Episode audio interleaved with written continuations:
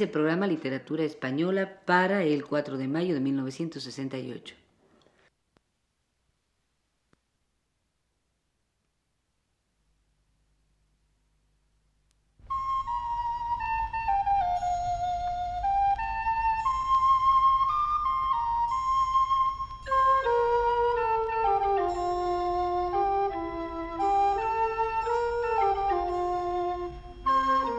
Este es el programa Literatura Española, a cargo del profesor Luis Ríos.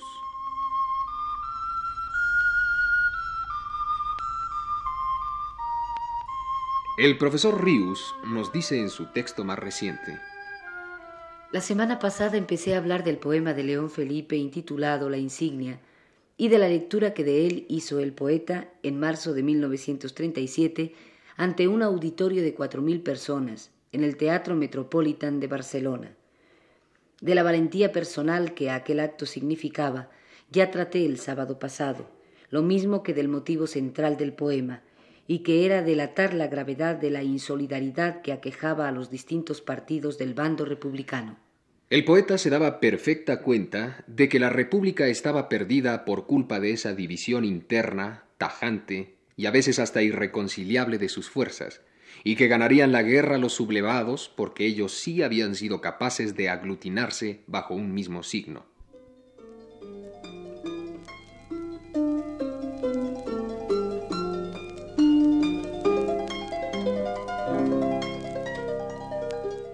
Vencen y han vencido siempre en la historia inmediata el pueblo y el ejército que han tenido un punto de convergencia, aunque este punto sea tan endeble y tan absurdo como una medalla de aluminio bendecida por un cura sanguinario.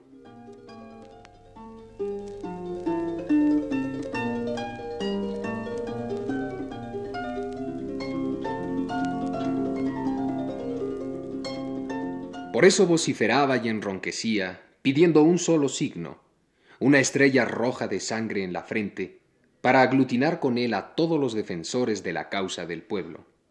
Pero la insignia no es un poema que tenga un alcance limitado al conflicto español iniciado en 1936. La palabra de León Felipe es siempre más abarcadora, de extensión mayor, de vuelo más alto que la circunstancia de la cual arranca. En ese hecho diferencial entre uno y otro bando en pugna en la guerra civil, percibía el poeta el símbolo de un destino trágico de España a través de su historia. Era la mitad farisaica e injusta de España, la que se había sabido unir cogiendo todos los elementos que ellos sabían que valían en España, el haz de flechas, el símbolo de los reyes católicos, la tradición entera, sin dejar nada de ella a los republicanos, que incautamente toleraron ese despojo. Y si ese bando farisaico de España había logrado unirse, y el bando que defendía la libertad se destruía a sí mismo en rencillas partidistas, es que la desintegración del espíritu español se estaba produciendo ya definitivamente a los ojos desesperados del poeta.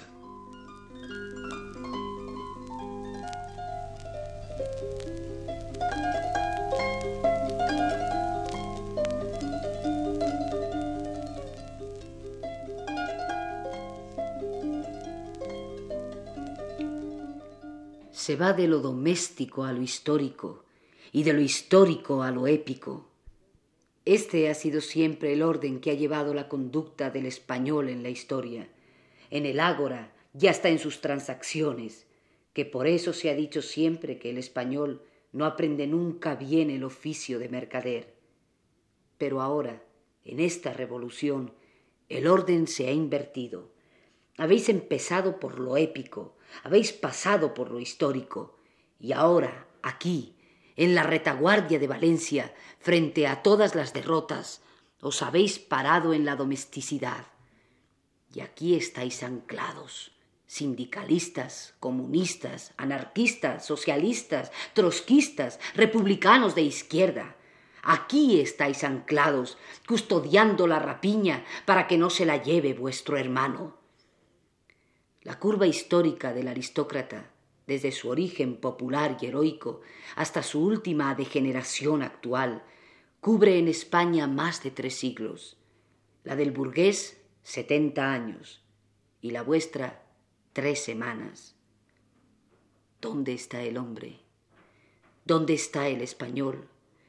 Que no he de ir a buscarlo al otro lado. El otro lado es la tierra maldita, la España maldita de Caín, aunque la haya bendecido el Papa. Si el español está en algún sitio, ha de ser aquí. ¿Pero dónde? ¿Dónde? Porque vosotros os habéis parado ya y no hacéis más que enarbolar todos los días nuevas banderas con las camisas rotas y con los trapos sucios de la cocina.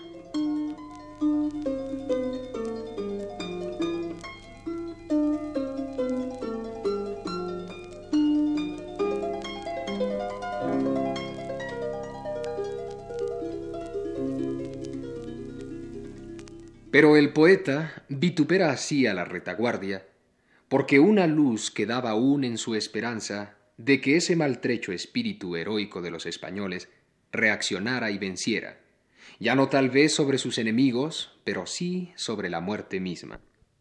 Tras de arremeter furiosamente, bárbaramente contra Inglaterra, en un fragmento de la insignia, como instigadora principal que fue del pacto de no intervención que constituyó la trampa mortal donde hubo de hundirse la República, atribuyéndole un espíritu de raposa, sucio y pragmático, incita a los españoles a un gran acto final, redentor de la dignidad del hombre.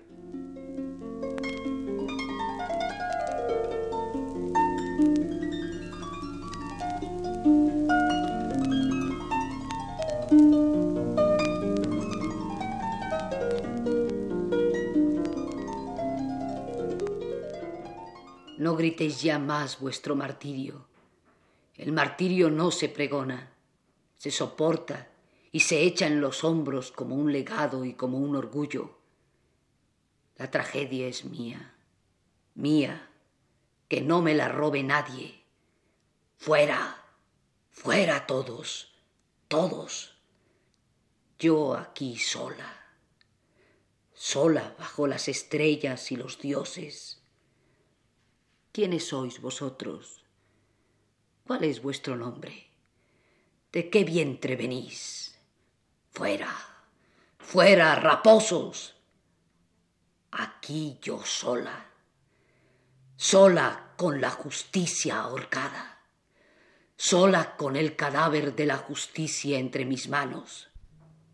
Aquí yo sola, sola con la conciencia humana quieta, parada, asesinada para siempre en esta hora de la historia y en esta tierra de España por todos los raposos del mundo, por todos, por todos, raposos, raposos, raposos. El mundo no es más que una madriguera de raposos, ni la justicia una flor que ya no prende en ninguna latitud. Españoles, españoles revolucionarios, vamos a la muerte. Que lo oigan los espías. ¿Qué importa ya que lo oigan los espías? Que lo oigan ellos, los bastardos. ¿Qué importa ya que lo oigan los bastardos? A estas alturas de la historia ya no se oye nada. Se va hacia la muerte y abajo queda el mundo irrespirable de los raposos y de los que pactan con los raposos. Vamos a la muerte. Que se despierte Valencia y que se ponga la mortaja. Escuchad todavía. Refrescad antes mis labios y mi frente.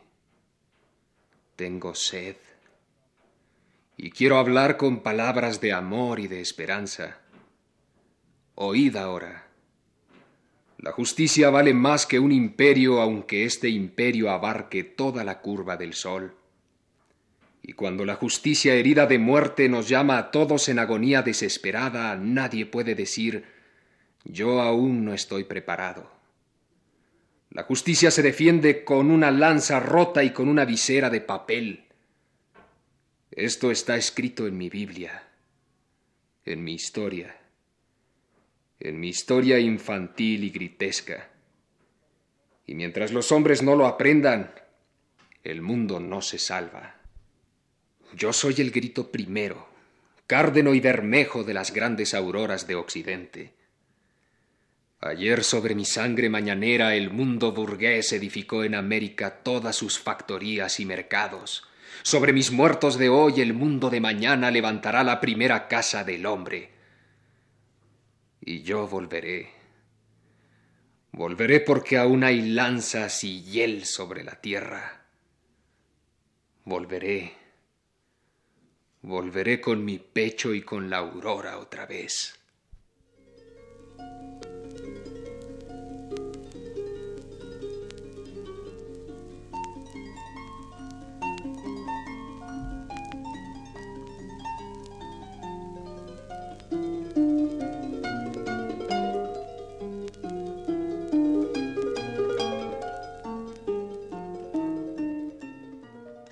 Al salir del teatro aquel 28 de marzo de 1937, tras la lectura de la insignia, sofocado entre el gentío que lo rodeaba, desaparecieron del bolsillo de su chaqueta los papeles donde llevaba escrito el poema, y a los dos días aparecía éste publicado con supresiones y enmiendas que desvirtuaban su sentido para conveniencia de quienes lo habían hurtado. León Felipe entonces se apresuró a editarlo en Valencia en la versión verdadera para desautorizar así aquella otra dolosa impresa en Barcelona. La exaltación de los ánimos era grande en España, lógicamente, por aquellos días. La guerra se prolongaba brutal, sin cuartel. La susceptibilidad, la sospecha, el miedo, la pasión, se hallaban a flor de piel, fomentados por la desunión reinante. Un grupo de sectarios pensó en atentar contra la vida del poeta a raíz de su edición de La Insignia, que apenas sí circuló en Valencia, pues enseguida la mandaron recoger las autoridades. Un amigo, enterado del riesgo que corría León Felipe, interpuso ante él su autoridad política, pues la tenía, e hizo que en un avión se fuese a Francia hasta que la tormenta que su poema había provocado se disipase, lo cual ocurrió al cabo de unas semanas, y entonces León Felipe pudo volver a España.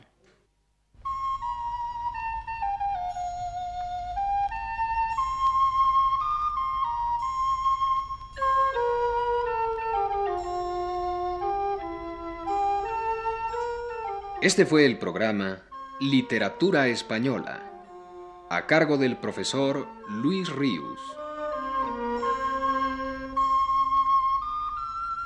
Fue una realización técnica de Ignacio Bill, voces de Aurora Molina y Luis Heredia.